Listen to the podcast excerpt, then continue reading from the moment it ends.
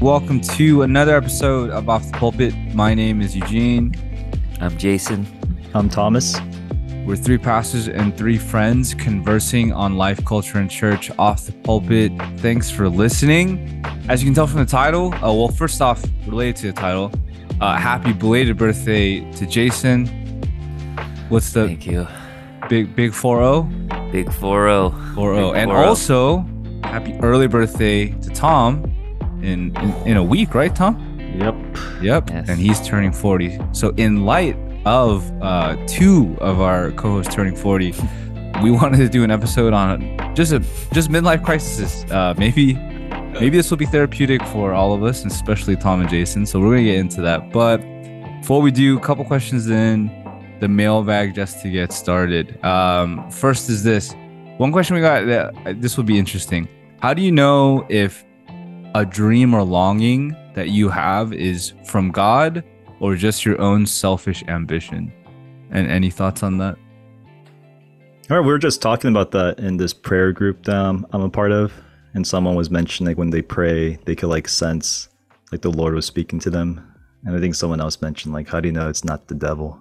And like we had this conversation about like how to discern if it's like the devil or is it the flesh or is it the Lord? I think we all came to the conclusion like, oh, when you're when you're in the scriptures and you can you're familiar with God's voice through the scriptures, you can become more familiar with God's voice when he's speaking to you in prayer. And I feel like that's like a very true thing. Like, how familiar are you with God's voice? And then you could better discern if it's the Lord speaking or maybe it's your flesh or the devil. So I think that's more key, like the foundation of of familiarity to God's voice versus maybe in that moment discerning at that time. So I also think, um, you know, I, I, I'm assuming that, you know, even our purest like prayer, like what we perceive to be our purest ambitions are still tainted um, with sin. Um, and so, I, you know, I, it's, it's probably that there is a mixture Um, all the time, but I do think one good lip, help, helpful litmus test when it comes to, you know, decisions that you make and wondering whether or not this is godly ambition or personal amb- or selfish ambition, I do think you often have to look at the fruit um, of some of those decisions. Some of those decisions. We actually just preached um, on the Tower of Babel, and mm. you know, it was in, it's interesting, right? Because in that story, um, the people say, let's build a city for ourselves with tower that reaches to the heavens to make a name for ourselves, right?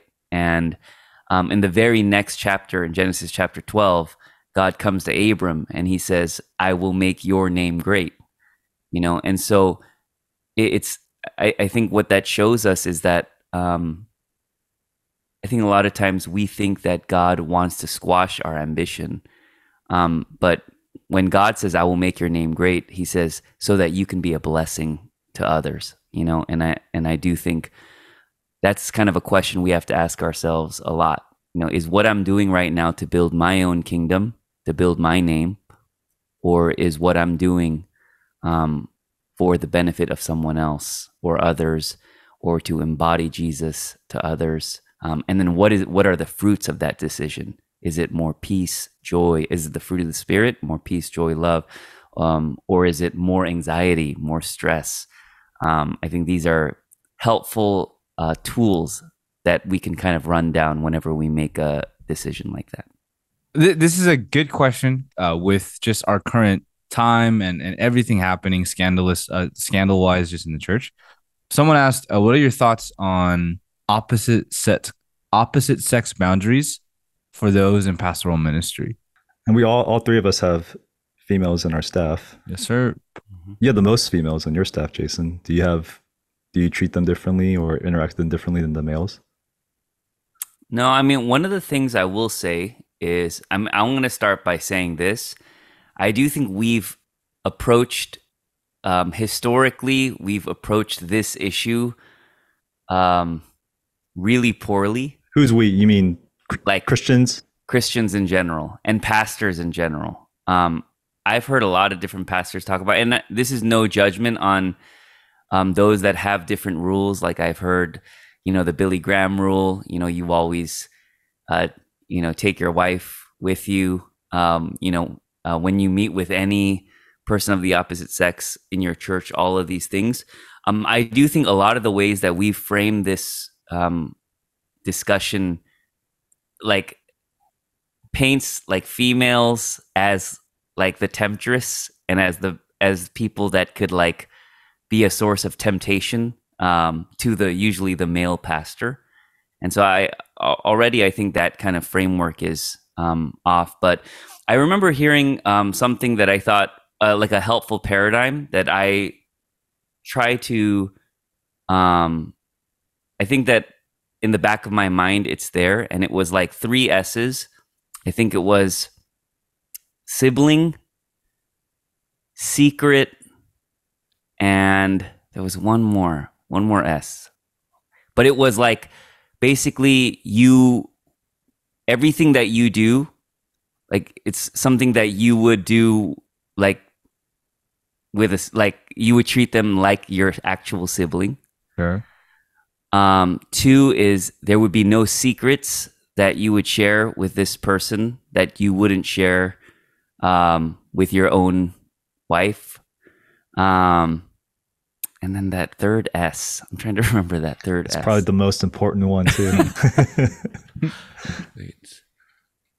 Oh, I think it, I th- okay, I, I could be making this up and this could be just alliteration, but I think it was screen. And I think it was, you would be okay with your interactions with that person being broadcast on a screen. Hmm. Oh, that's, I like that. I actually like that a lot. Yeah. Yeah.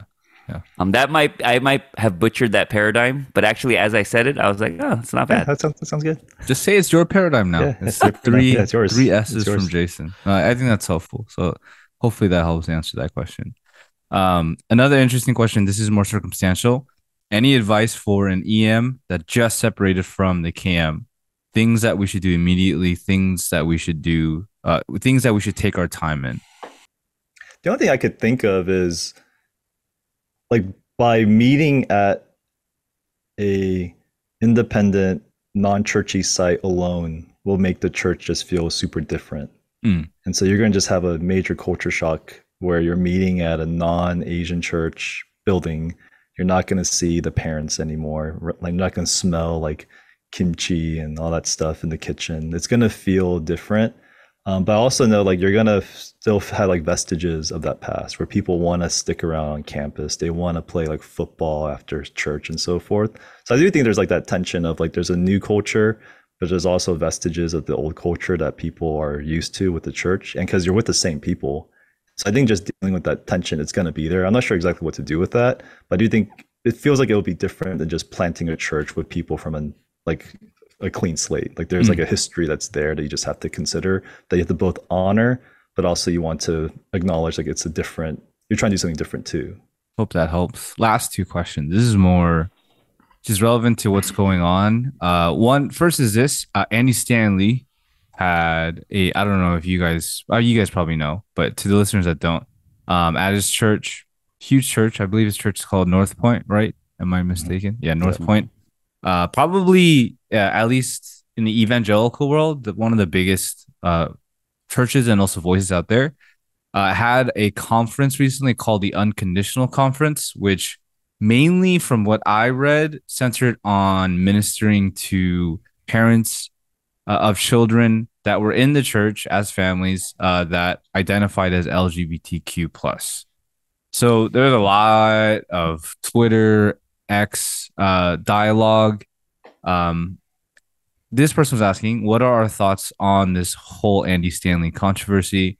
And as listeners or as church members, should we even care? So any, I, I don't know how familiar you guys are with everything or up to date, but any thoughts on that? And yeah, should church members care? I think I have more questions than like thoughts. Um, like I, I completely understand the controversy and the thing, the content that came out. Like I get why, especially the more conservative side, could be bothered by that or question like what's happening with Andy Stanley. Is that wise? Uh, but I also I do I kind of also understand what Andy Stanley's trying to do. Like you, it's almost like there's two options that's been laid out. It's either you're a church that's affirming or you're a church that's non-affirming. And so what that means is if you're non-affirming, it's almost like as a parent, you have like this dysfunctional relationship with your child. Mm. And I, I feel like Andy Stanley, he's in a different context than us, where he's like one of the largest mega churches in the country that he's pastoring. And so he's facing this way more in real life rather than theory. Like Al Mohler, when he wrote his article about it, it's like, well, you know, Al Mohler, he's coming from a completely different context than I think where Stanley's dealing with. And so there's a part of me that's like, I don't know if I really like the way Andy Stanley did it. It's just from his platform and the way he went about it, it feels very confusing, I think, for the people who don't understand his context. Mm. At the same time, like you have to like deal with that question though. Like, what do you do if you have a married couple of this who are same sex and they have children and they come to your church? You don't like what Andy Stanley's doing, but what would you do? Are you going to tell them like, well, yeah, you just have to make sure, like preach to them. And it's like this distant relationship with your child. And if you don't want that, well, what's your solution? And I think that's actually not, uh, I haven't really seen a good answer to that, to be honest. And so, except affirm.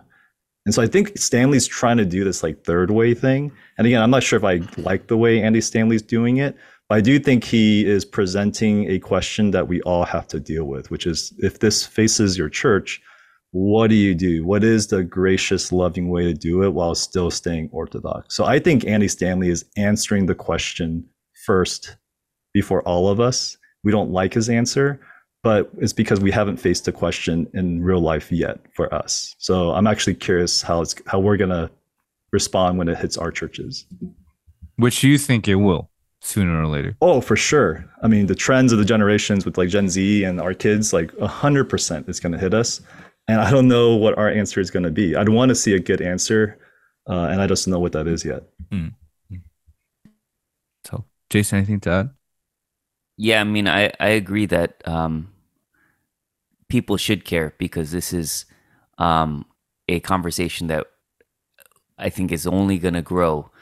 Um, and for a lot of people, I think the reason why their churches haven't dealt with it is because, frankly speaking, I don't know that churches are often safe spaces for people to even have these conversations and ask these questions. Um, there are clearly um, people who probably identify uh, as L G B T Q in your congregations that many pastors don't even know um, about, because they're not even sure if they can have that conversation in the church. And so I, I, I will say that I am thankful that Someone is someone was brave enough to at least open that conversation so that we can all have this very necessary conversation. I actually sent a link to um, Andy the the Andy Stanley video that's now making its rounds, where he responds and he kind of gives context to the Unconditional Conference, and he responds to a lot of his critics. Um, I think he did it um, at a Sunday gathering um, last week. And I sent it to our staff, and we're going to have like a conversation about it at our staff meeting this coming Tuesday. And so I'm I'm really interested to to hear what um, how our staff members received it and what they think about it. I've actually been reading a lot of different responses to his um, uh, talk, and you know the the responses have been varied, and I I can kind of see what everyone's saying. But I agree with Tom. I think both sides are arguing for certain things. They're either poking holes in it or saying Andy Stanley did a great job, but nobody's really offering anything more than that, you know? Mm-hmm. And so I think it's, at the very least, it's good to start having this conversation, because I do think churches are going to have to wrestle with that question. Mm.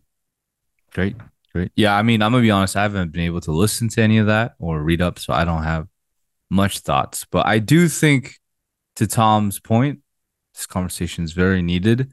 And to a friend that told me this, I often think the people controlling these answers to these questions don't have to live it out like we do in California, uh, you know, in the Bay Area, in L A, in the O C. That it's just very different. You know, I, I'm gonna be honest, Al Mohler, I don't think he has to worry too much about parents with L G B T Q kids like coming into his ministry. Just, I, I don't think so. I don't think they'd be going there.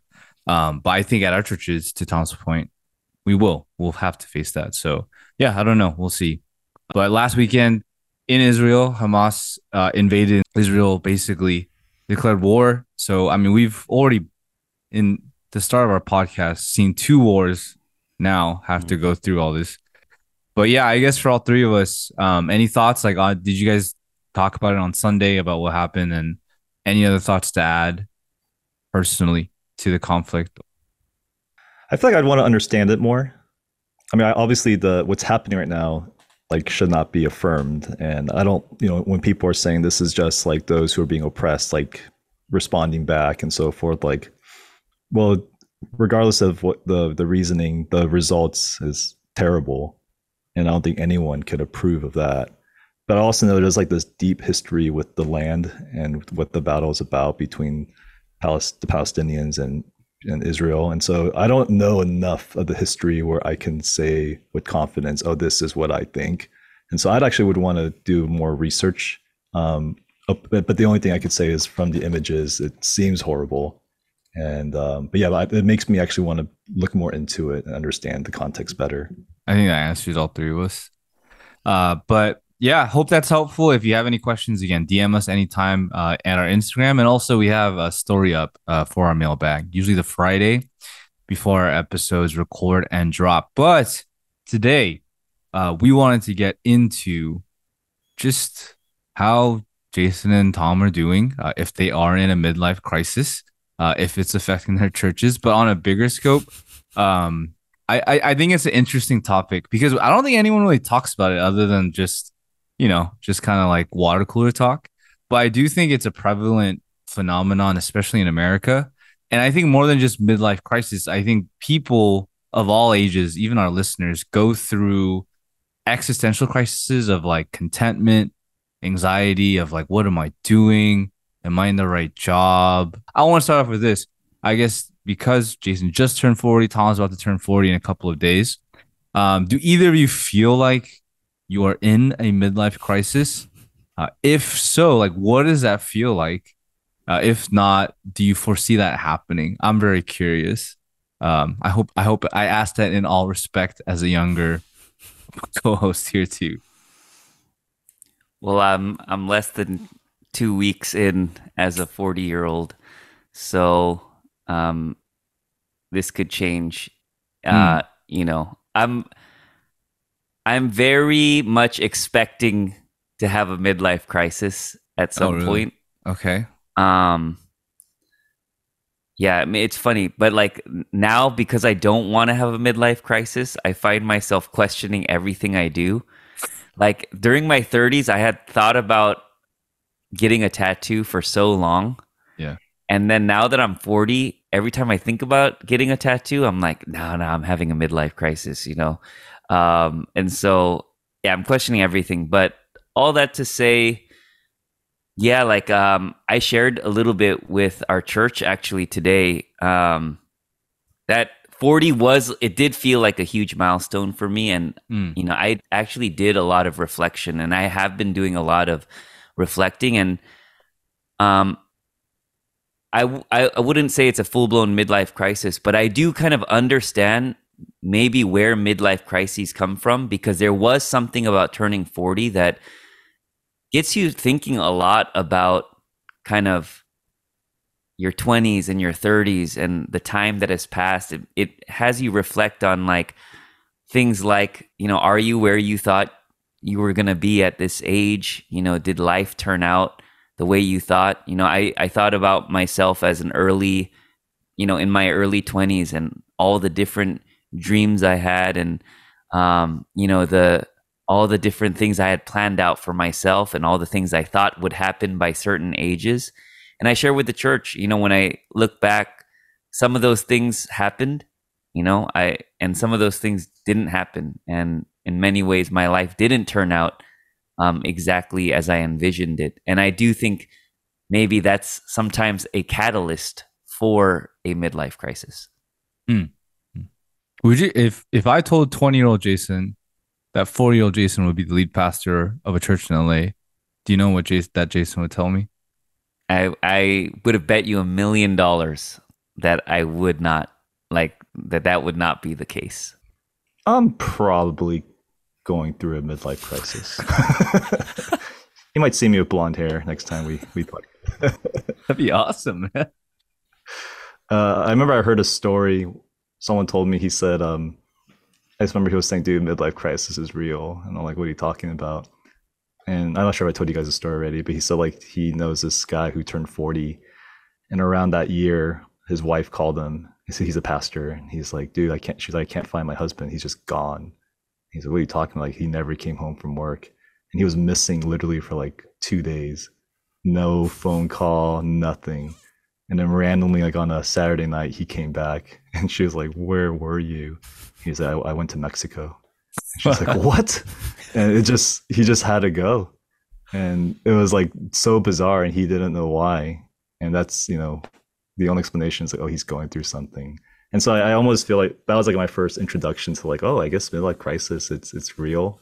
And um, I almost feel like your your thirties and your forties, a lot of the pain and trauma that might might have been like underneath starts to slowly leak and come mm. out, and it becomes articulated. So I think that probably contributes it to a lot of it. Um, I think when you're in your twenties and thirties, you still think about potential and like goals, but now when you're like in your forties, it's like, oh, your potential is gone. Like it's now just reality. Mm. And so I think that's, it's almost like facing reality. That's might be like what the midlife crisis might be, if there is one. Um, and yeah, so I'm just kind of realizing that. I know, I know one thing, this is just something that I've, like a framework that I feel like is true for me and for a lot of people. And I've said this to you guys before, I really think your twenties, you just don't know who you are. You're trying to figure it out. And in your thirties, you feel like you figured it out, who you are. And then when you approach your forties, you realize, oh, that's not actually who you are. So mm-hmm. it's almost this like reconstructing pa- phase of your life that's there. Um, so that's been interesting to kind of sort that out. So I do feel like it's a lot of like reconstructing that's taking place. And it's, it's, I'm not sure how long it takes, but that's, I could feel it already. I mean, within that framework, would you say it almost seems like a midlife crisis is helpful? Uh, in a way where it kind of just grows you a little deeper, and it's like the growing pains. Would you agree with that? It feels like in the N B A, you know, in the N B A game, that the first three quarters you just take whatever shot you take, but that fourth quarter, not every shot counts a little bit more. Now you see like the time's about to run out, so you kind of pay attention a bit more to the fourth quarter. So I feel like in some sense that's a good thing. Yeah. Um, but you're just more aware of the the the, the clock ticking. I see. I see.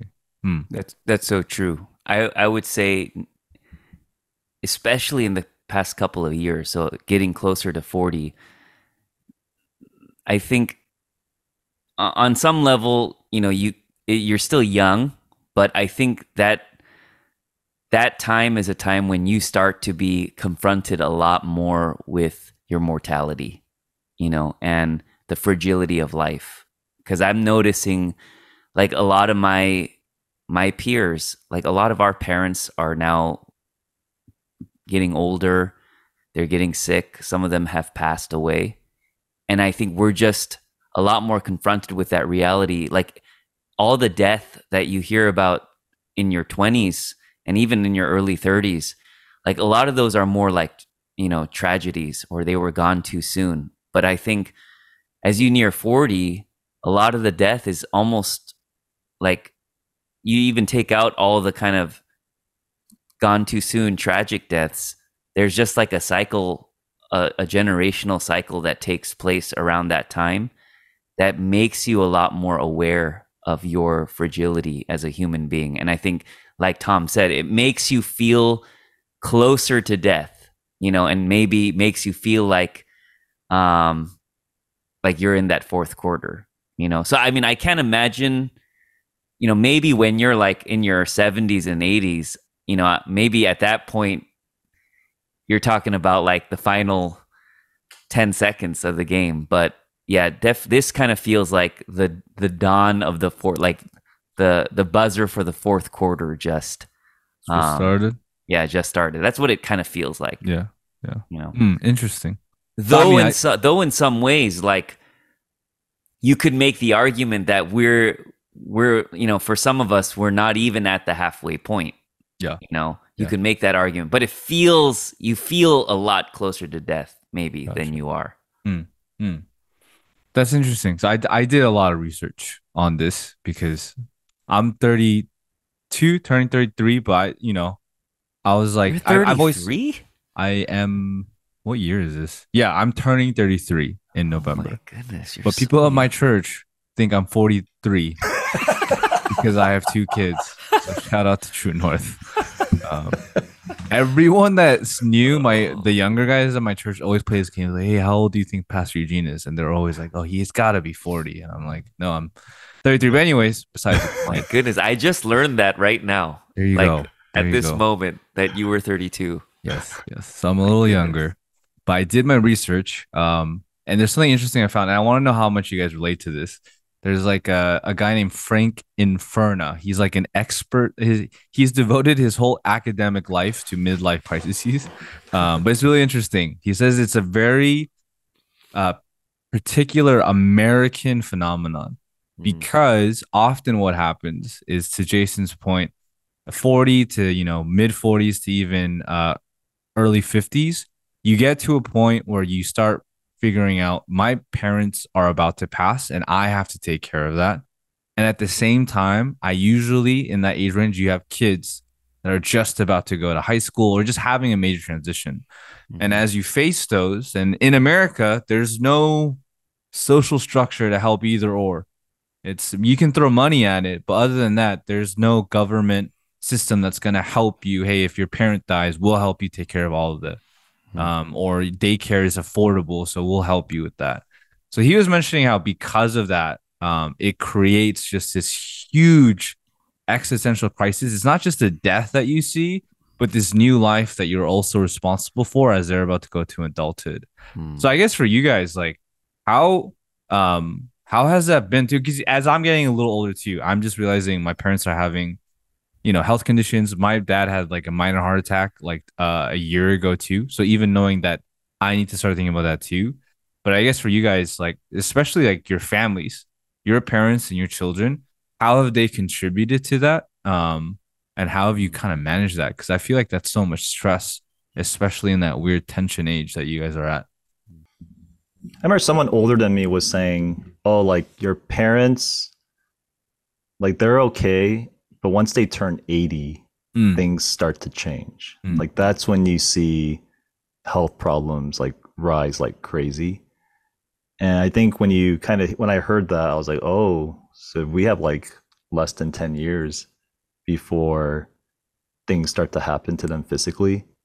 And I, I think what it almost does is it makes you put aside all the criticisms and bitterness that you might have had as a child, and actually make you focus more on like the affirmations and appreciation that's there and the time you have left. Mm-hmm. So that's probably the biggest thing. It's kind mm-hmm. of bittersweet where mm-hmm. you're now noticing a lot of the good about your parents um, and realizing like it's a limited time now. So that's probably the main thing. It's just like this kind of low, low key sadness that colors things, but also like a deeper appreciation. So that's probably the main thing when it comes to family, because yeah, it is sad recognizing that reality. Yeah, I mean, same. And, you know, for for me and Carol, um, you know, that reality has come sooner. You know, Carol lost her mom it's uh, to cancer. Um, it's been several years now. My mom has cancer herself. And so that was a huge, that that that was a, that was like, yeah, it was it was like a wrecking ball for our family. But in the same way that what Tom just said, though, I do tell people that in a in a strange way, um, my mom's diagnosis has, like, ever since her diagnosis, our relationship has never been better, you know, mm. because, you know, when your parents get to that place um, where, like, you can really see their fragility, I think it does change the way you interact with them, you think about them, the things that used to, like, mean so much, like matter so much to you, aren't that important anymore. Um, I, I guess the in the way that it connects to a midlife crisis, though, um, I would say I do. I can definitely relate to what you said, Eugene. And I think so much of our time right now, um, especially if you have parents who are sick, is like you're kind of so much of your life is taking care of other people, right? Mm-hmm. Like they say that as your parents get older, they almost become a second set of kids now. Yeah. Um, and so some like we're in this like interesting space where we like we have young kids that we're taking care of, and then we have parents who have always historically been our parents, but now they're almost like kids too that need to be taken care of. You know, their emotions need to be tended to. You know, you're kind of like making sure like they're happy, and um, and so maybe there is this sense in which like, what am I doing for myself? You know, mm. um, who am I? So much of my life is caring for all these people in my life, and I wonder if that also mm. is connected to midlife crises. Well, that reminds me of this paradigm that I'm reading from Ronald Roheiser, where he says like there's three stages of growth. There's or three struggles rather. There's uh the first one's the struggle to get our lives together, and that's just like building a career, finding identity, building a family, and that's like your twenties, early thirties. Some people actually does, they don't get that until like their fifties maybe, but like there is that first phase that's there. But then the majority phase is not it's the struggle to give our lives away. Like now that you have, you built your life, like the, the thing, it's sad if you try to keep building your life. It's like the mature maturity is now you're learning to give what you've gained to others. And then the final stage is learning to give your death away, which is an interesting topic that I don't think a lot of us talk about. But those are like the stages that are there. And I feel like people who go through midlife or are in that mid-age, it's that phase of like, oh, you're supposed to now give your life away mm. to those, your kids, to your friends, to your parents. And that's the transition that might be there that we're experiencing. Mm. Mm. Yeah. And maybe like kind of maybe some of the things that are um, often stereotypically connected with a midlife crisis, like, you know, buying a sports car or like getting ripped, you know, whatever that may be, m- maybe in some sense, it's almost like grieving mm. that like this is the last time I can do something for myself. Or, yeah. you know, I can treat myself or do the things that I never got to do or I was always scared to do, because maybe there is this sense in which like we know that's coming when we're now at this stage where like we have to just start giving our lives away, you know, and maybe it's kind of like our last ditch effort to hold mm. on to, to ourselves, you know? Yeah, that, that's funny you said that, because Lena asked me like, what do you want for your fortieth birthday? And I was like, I think I want a, I want a new Xbox. It's such a bizarre request, and she's like, "What? Like, why do you want to do Xbox?" And I told her, I was like, "Oh, this would be the last game system I probably ever purchased in my life." I can't imagine as a sixty-year-old like saying I want to, you know what I mean? Yeah, and yeah. there was something weird about that. I'm like, "Oh, this might be the last thing that I ever like you know purchase in that category." And so there is something kind of interesting about that, where it, yeah, it's like a sadness that might be there.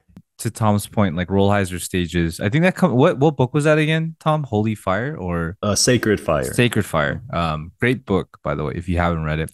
Um, I guess to get more spiritual too. Yeah, what do you feel like are? Is there anything in Scripture that can help those in a midlife crisis, or maybe just an existential crisis? Because I do think I'm sure there are younger listeners that also can relate that there is a moment maybe you are you just got your first job. And you got your paycheck and you're like, wow, I have money. And you're kind of, I don't know. I, a lot of people have talked about this, at least in my church. It's there's like a year or six months into your job.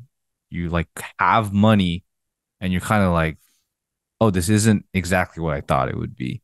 So I guess to, to those points, like, yeah, do you think Scripture gives us any wisdom or guidance in these crises? And if so, what does it say? And what are some principles we can draw out?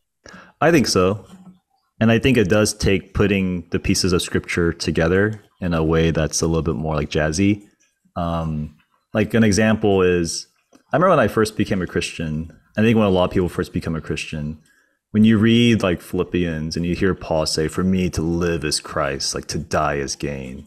It's like, yeah, but you know, do you really believe that? Like, is that something that's like real to you? And to be honest, like I, I don't think most Christians really embrace that. It's more just like this radical idea to like mobilize people, but is that like really a reality that's taking place?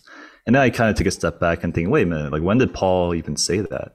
He he didn't say that in his early letters. He said when he was in prison, like when he thought he was going to die. It's like that's a that's a, it's a it's a prison letter. And even the way he wrote Second Timothy, his last letter, it's like it's such an interesting way that Paul's talking to Timothy in his last letter mm. versus in his letters like in Galatians, where it was a lot of like doctrinal stuff. And again, I'm not saying that that wasn't um, there for Paul, but the way he almost like writes and talks about his faith, I think there is some type of deeper maturation that's taking place. I feel like sometimes we think Paul was just like full blown, like mm. for me to live as Christ dies game as soon as he became a Christian. But I actually think there was like this progression that was taking place in his life. Same with Peter. Peter was this hardcore, follow you Jesus no matter what I, what you do, I will fight for you, I'm gonna kill these soldiers. He got super humbled. And then you see a totally different Peter in the Book of Acts. Mm. And so I think when you look at the lives of the writers of scriptures and the characters in scriptures, you actually see them not at this static moment, right when they become a Christian or a follower of Christ, but there's this progression, this growth, and you see it like in their letters. And so I do think there is something to that where you see faith growing and maturing as you get older. Mm. I agree with that. You know, I think in some sense, um, so many of the truths of scripture actually become more beautiful, I think, as you get older, because so much of scripture points to um, the fact that it's in our weakness um, that um, that Christ is magnified, right? You know, like, I think, like when, in some ways, like, I'm thinking about me as like a eighteen-year-old, you know, um, reading something like, you know, Second Corinthians four, though outwardly we're wasting away, yet inwardly we're, we're being renewed day by day. You know, it's like, I'm not wasting away, you know, at eighteen, yeah. You know, I'm, I'm still haven't, I'm not even close to my prime, you know, but I think like words like that have different weight, you know, when you wake up in the morning and like your body hurts just because you slept slightly in an awkward, like in an awkward position, you know, like, the last year, I haven't done anything and my back just hurts for no reason in the morning, you know? And when you feel like your body getting weaker and when you feel the effects of aging and, and yeah, in many ways, like when you're confronted with your fragility, the words of scripture just carry that much more weight, you know? Like, blessed are those who mourn, for they will be comforted. Something as simple as that, right? As you get older, you just you're just mourning more, you know, because you're seeing you're you're much more closer to death. You're seeing your, a lot of your loved ones pass, and so I do think in some ways you could say that scripture was written like for the weak, you know, and for the meek and the lowly. And um, I do think aging mm. has a way of really um, bringing that out. Mm. It's like the New Age Beatitudes. Blessed are those in midlife crises. um, no, I that I think that's helpful. I think Ecclesiastes for our time has like mm. a lot of things that we need. Like, you know, there's nothing new under the sun, um, mm-hmm.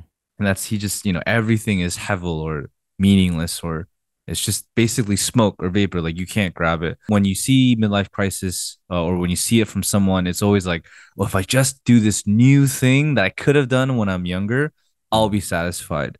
But you kind of realize like, I don't know, like, I, are you happy? Like probably not. And I, I read something where it's, and it wasn't Christian, but I think it's very rooted in the truth of Ecclesiastes.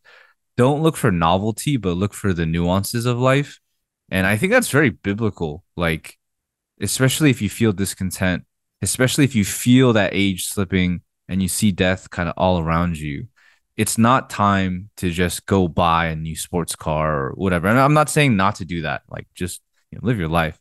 But there's like this beauty you can have, especially when you're older, to look at the nuances of the ordinary that God speaks to you through. There's a point where like everything you do is like, oh, I've done everything. You have money. You have a house. And it's like, oh, it sucks. I have to maintain it. Like I have to pay mortgage and H O A and all this. And it's like, it's the, the answer is not to buy a bigger house and to buy a Tesla and to et cetera, et cetera. But I think to find the nuances of what God's given you, I feel like there's so much lacking, I guess, in that that we haven't explored.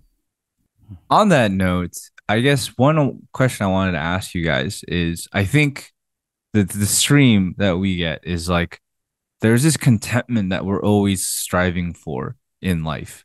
And it just hits really heavy in that midlife era. And I guess the, the question I have is like, how can we practically grow to be more deeply content with life as disciples of Jesus? Um, what does that look like? Because I do think that's, you know, Tom mentioned like to live is to Christ, or die is to grain. Like practically, what does that look like for our listeners, our Asian American churchgoers? Well, I, I think one thing I could speak into is why it's like the challenge of that. And this kind of goes back to like your earlier question, which is like, is there something about our culture that makes you go through a midlife crisis? And this actually struck me when I was talking to this older guy. He was saying, um, if you go to a lot of like these first gen, like Korean churches or Asian churches, all the pastors look like so old, even like though they're, like they're thirty years old, they look like they're fifty. Because like they wear suits, like their hairstyle, and, and I'm like, dude, that's so true. Like I remember like meeting this K M pastor, and I thought he was like way older than me, but I was like ten years older than him, and I was like, yeah, I wonder why that is. Like, is it just like trauma, or like what what is it about them that looks like they're so old? And he was saying like, oh, it's because in a Asian context, uh, it's honorable to look old. Mm. It's actually a good thing to be old because then you're respected. But in our context, it's honorable to look young. Mm-hmm. That's like all the pastors, they try to like look young, and it's kind of sad when you see these cool megachurch pastors still trying to like hang on. You're like, man, just let it go. Like, just put on that suit, dude. Uh, but it's it's kind of like you're holding on to your youth, and you're kind of like, because that's what gains. That's what the culture wants. They want young. They they honor young. To age is actually seen as something that's not good. Mm-hmm. Um, but I feel like contentment, it's almost like embracing this new stage. It's mm. embracing, it's almost like puberty. It's like, oh, this is God's biological way through puberty of having you become more independent. Like there's a reason why teens are rebellious. It's almost like this biological way of, yeah, you're meant to now become more detached from your household. And even though that causes problems because they're living in your household, but it's because, you know, back then in the ancient world, when you're going through puberty, you actually got married and you lived off. We're in this weird stage where you live a long time in the same household with your parents, and it's just not maybe the natural way of how things were. And I think similarly, when you're aging, it's almost like this biological signage of like, oh yeah, this is a new stage of life, and almost embracing that rather than trying to hold on to that previous stage. And I think the quicker you're able to do that, the more easily you're able to become content. I think that's what the challenge is, is we all desire just to stay young because we live in a culture that honors and prioritizes youth. Hmm. It's almost like you're saying bluntly, like, hey, you tell your kids to grow up. And for a lot of these, like, you know, younger, but kind of getting older parents, like, you got to grow up too. Like you, you can't do the same things that you did. And then you're, you're trying so hard to do so. We just got to emotionally and, and circumstantially grow up. Is that, is that too harsh? Or you feel like I'm kind of, I mean, it, it starts like in certain things, like reality just hits you. Like you could try your best to like play sports. The reality will hit you when you tear your Achilles. Like, dude, you you got to, you have to let that go. And I think uh, other things you could just try to hide more. Like again, like your looks and mm. your lifestyle. But you know, at one point it just catches up. Reality will hit you. Yeah. I mean, and, and to Tom's point, it's so true. Like I, I think um, in our churches, like you, even in our churches, you know, like we've kind of adopted the way of our culture in that we definitely um, elevate youth and we idolize youth.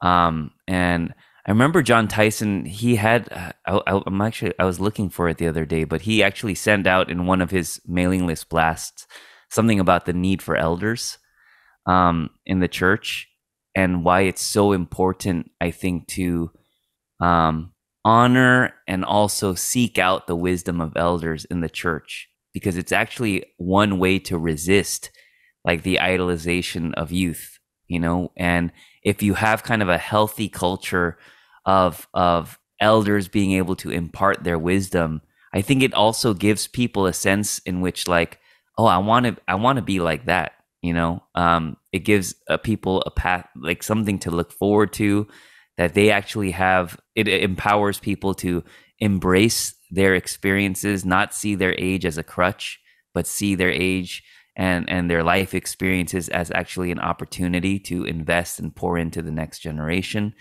Um, and so I do feel like we need to ch- kind of shift that culture in the church as well. And I would say in all of our cult, in all of our churches, we don't really have that many like elders, you know, all of our churches are fairly young. Um, and I, I could see that being a recipe for even greater midlife crises, because you're like, there's nobody ahead of me here yeah, that I yeah. can even look forward to or like look up to or yeah. like model the rest of my life after. So I'm just going to try to like stay as young as possible and be like everyone else at the church. But I think if you have kind of a, a healthy population of elders uh, in your community and in your congregation, like I do think that will help people in that midlife age to be like, oh, there's something I can aspire to, you know? And as I was doing my research, one of the things that was this podcast was talking about was, you know, uh, a lot of these older millennials um, will always bag on these younger Gen Z, like you guys are on socials and media, like social media way too much. But the, the author of this like article is mentioning like one, m- like if you think midlife crises were bad for like boomers, like wait till millennials hit it, because that they're going to like collapse. Right. And, but also he was just talking about how like uh, research has shown middle-aged people and especially older millennials have spent as much time on social media as Gen Z. And he was talking about how um, you, it was really funny. The author mentioned you probably have seen more attractive people thirty seconds on your feed than ten lines of your ancestors have seen their whole lifetime, right? Because they only had like the village people. And it's like that stuff messes you up, you know? Because if That's you true. only see average to ugly around you, you're like, oh, I'm okay, you know? But if you see, you know, manicured, A I generated, like perfect bodies, you're like, oh, so man. Someone, if someone's struggling with lust at your church, have empathy. It's a diff- tough times we live in. I, I think, so. I mean, we bag on it a lot, but it's just social media. It's just, I don't think it's a midlife crisis or any type of crisis, and, and social media just does not mix well. And anything else to add on just like, you know, practical advice? I do have one last question I want to ask um, that I think no one has really asked for the church. Are you sad, Jason? Are you more sad? Uh, it's weird. I, I was really, I will admit that I was really dreading turning forty. Like, mm. I think, I think I was more sad like going into forty than I feel now that I am forty, you know? Mm. Mm. Um, yeah, like I was hanging on to thirty-nine. I was, you know, I tried my best to like do as many surveys as, as I could last year, you know, that allowed me to, to be thirty-nine and remind myself that I'm still thirty-nine. Um, but no, but I, I mean, like, I think reflecting, especially the past few days, I'm I am so grateful, you know, for where I am today, and and you know, I think it's been a the last couple of weeks have been a really great opportunity for me to even just spend time in gratitude um, for the ways that God has sustained me and my family and um, mm. brought me to this point. I think you mm. do have a lot of those kinds of thoughts. Mm.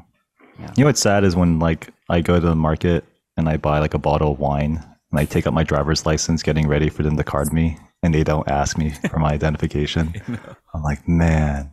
And the one time someone did ask me, the one time someone said, hey, can I see your driver's license? I remember he saw it and he was like, damn, you're forty? I was like, oh my gosh. Like, so, yeah, how, yeah. Like how you feel. Like how happy you feel when somebody thinks you're really young tells you how old you actually are, you know? Or you know what's funny is like I, I have a bunch of people at our church turning thirty and they feel old because they're turning thirty. Yeah. And I realized, oh, when you turn thirty, you feel old, but you could, you kind of like joke about it, like, oh, we're so old.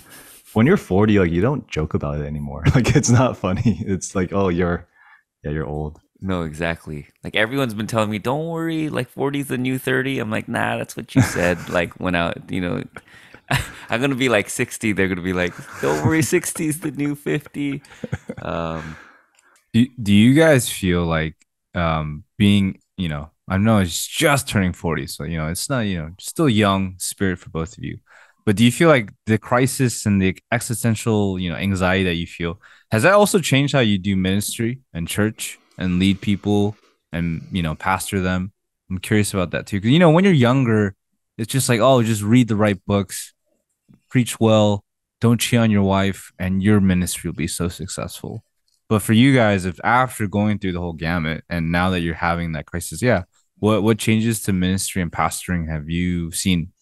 The only thing I could think of, I mean, there, there, it has changed. Like general things, like you kind of slow down. I feel like you're able to like empathize more easily. Surprisingly, I'm surprised how I can empathize more easily with people's like petty mm. problems. It's like, oh, I, I understand it actually in a deeper way. Um, probably the biggest thing though is I feel like, I'm not sure if you're like this, Jason. I feel like in my twenties and early thirties, and I think I see this in other pastors, it's very like, you know, mission, let's be on mission, let's go and like do things, and that's kind of like this rally kind of spirit that's there when you pastor. Because I feel like now, maybe because of all the things you see of how people's lives turned out and what happened, it's almost like, oh, I'm not like pastoring you to like do something like great or big, I'm almost like helping you prepare to die.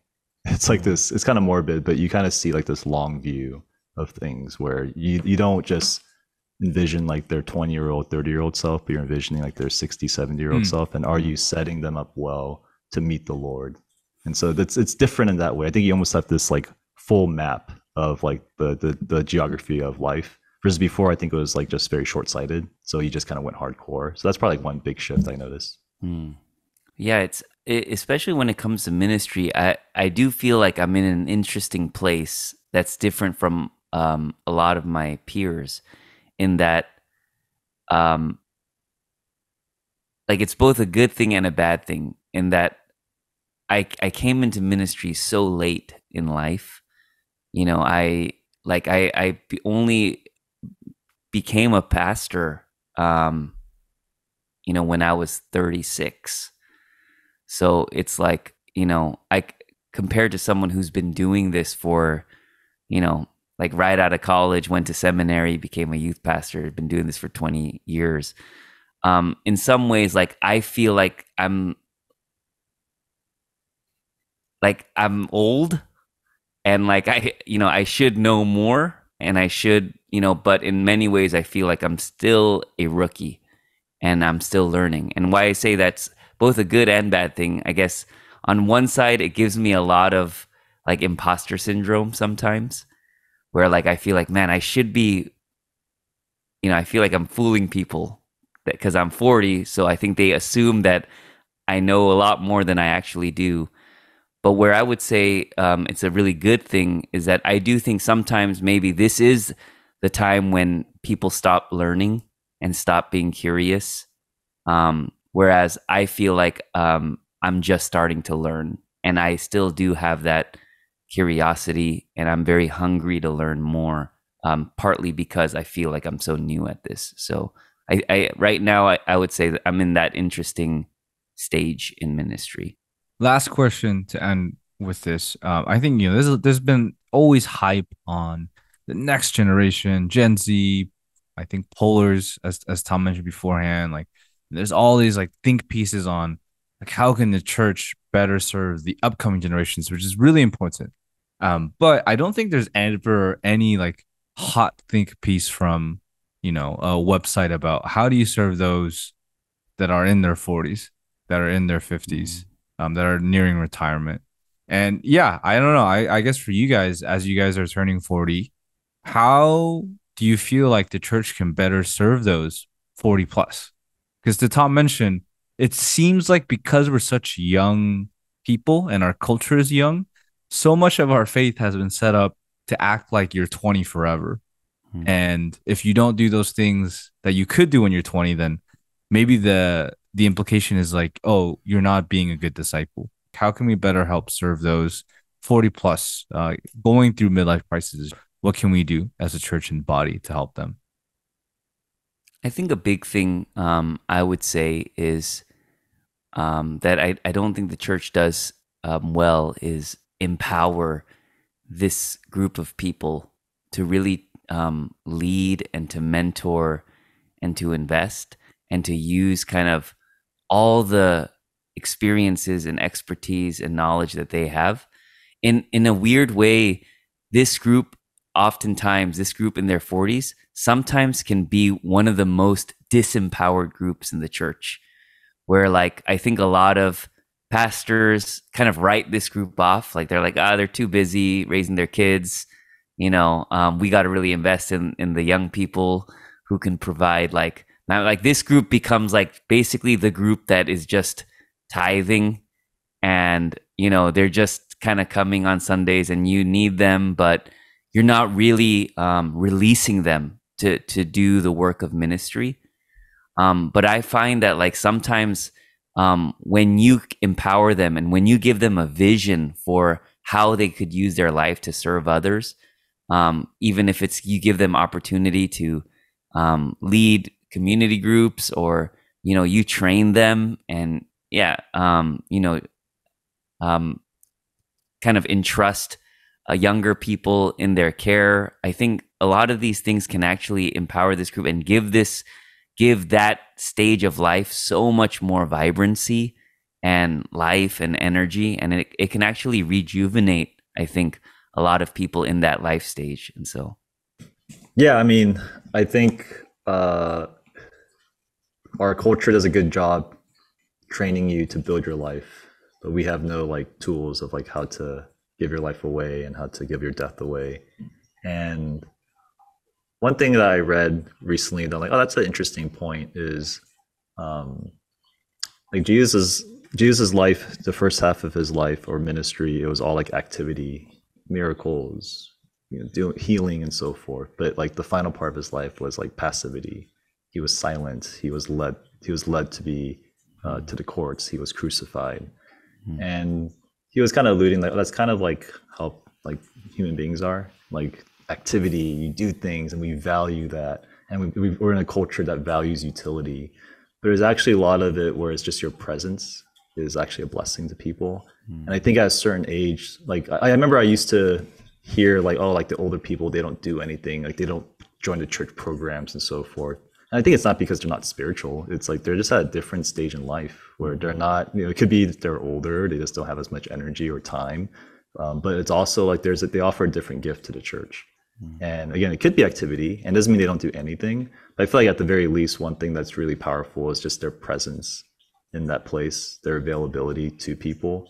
And I feel like even just valuing that, like dude, having a seven-year-old in your congregation, they're probably not going to be leading like your mission teams. Like I'm not sure if that's going to be the norm, um, but their presence in the community, it just does something to really shape the character of the church and just even having access to that person. And so seeing the value of people who are older and not seeing it just through utility, but mm. seeing it in just the wisdom, the presence that are there. And I feel like the church recognizing that because yeah, it's not like we're all going to be twenty year olds forever. And just recognizing, yeah, we're all in different places and we offer different different gifts and different blessings at different stages. That's a great way to end. So if you're listening, I don't, I checked our stats. Those for listeners are like from twenty-three to I think like thirty-five. So, but if you are for over forty and listening, we appreciate you. Uh, it's all downhill from there, guys, twenty to thirty year olds. And yeah, if you're younger, hope this helps uh, to prepare you for what's coming, because uh, life life gets hard, but Jesus is good, so it'll be okay. Um, but yeah, I hope that was helpful. We just want to do a more laid back episode, just talking about that. So thanks for listening. Uh, again, as usual, uh, we have a lot of episodes coming up, interviews coming up. Uh, so just keep an eye on that. But we're so thankful for all of you who support us. If you could give us any feedback, we'd appreciate it. But other than that, thanks for listening. Hope you're blessed. Hope to see you in our next episode.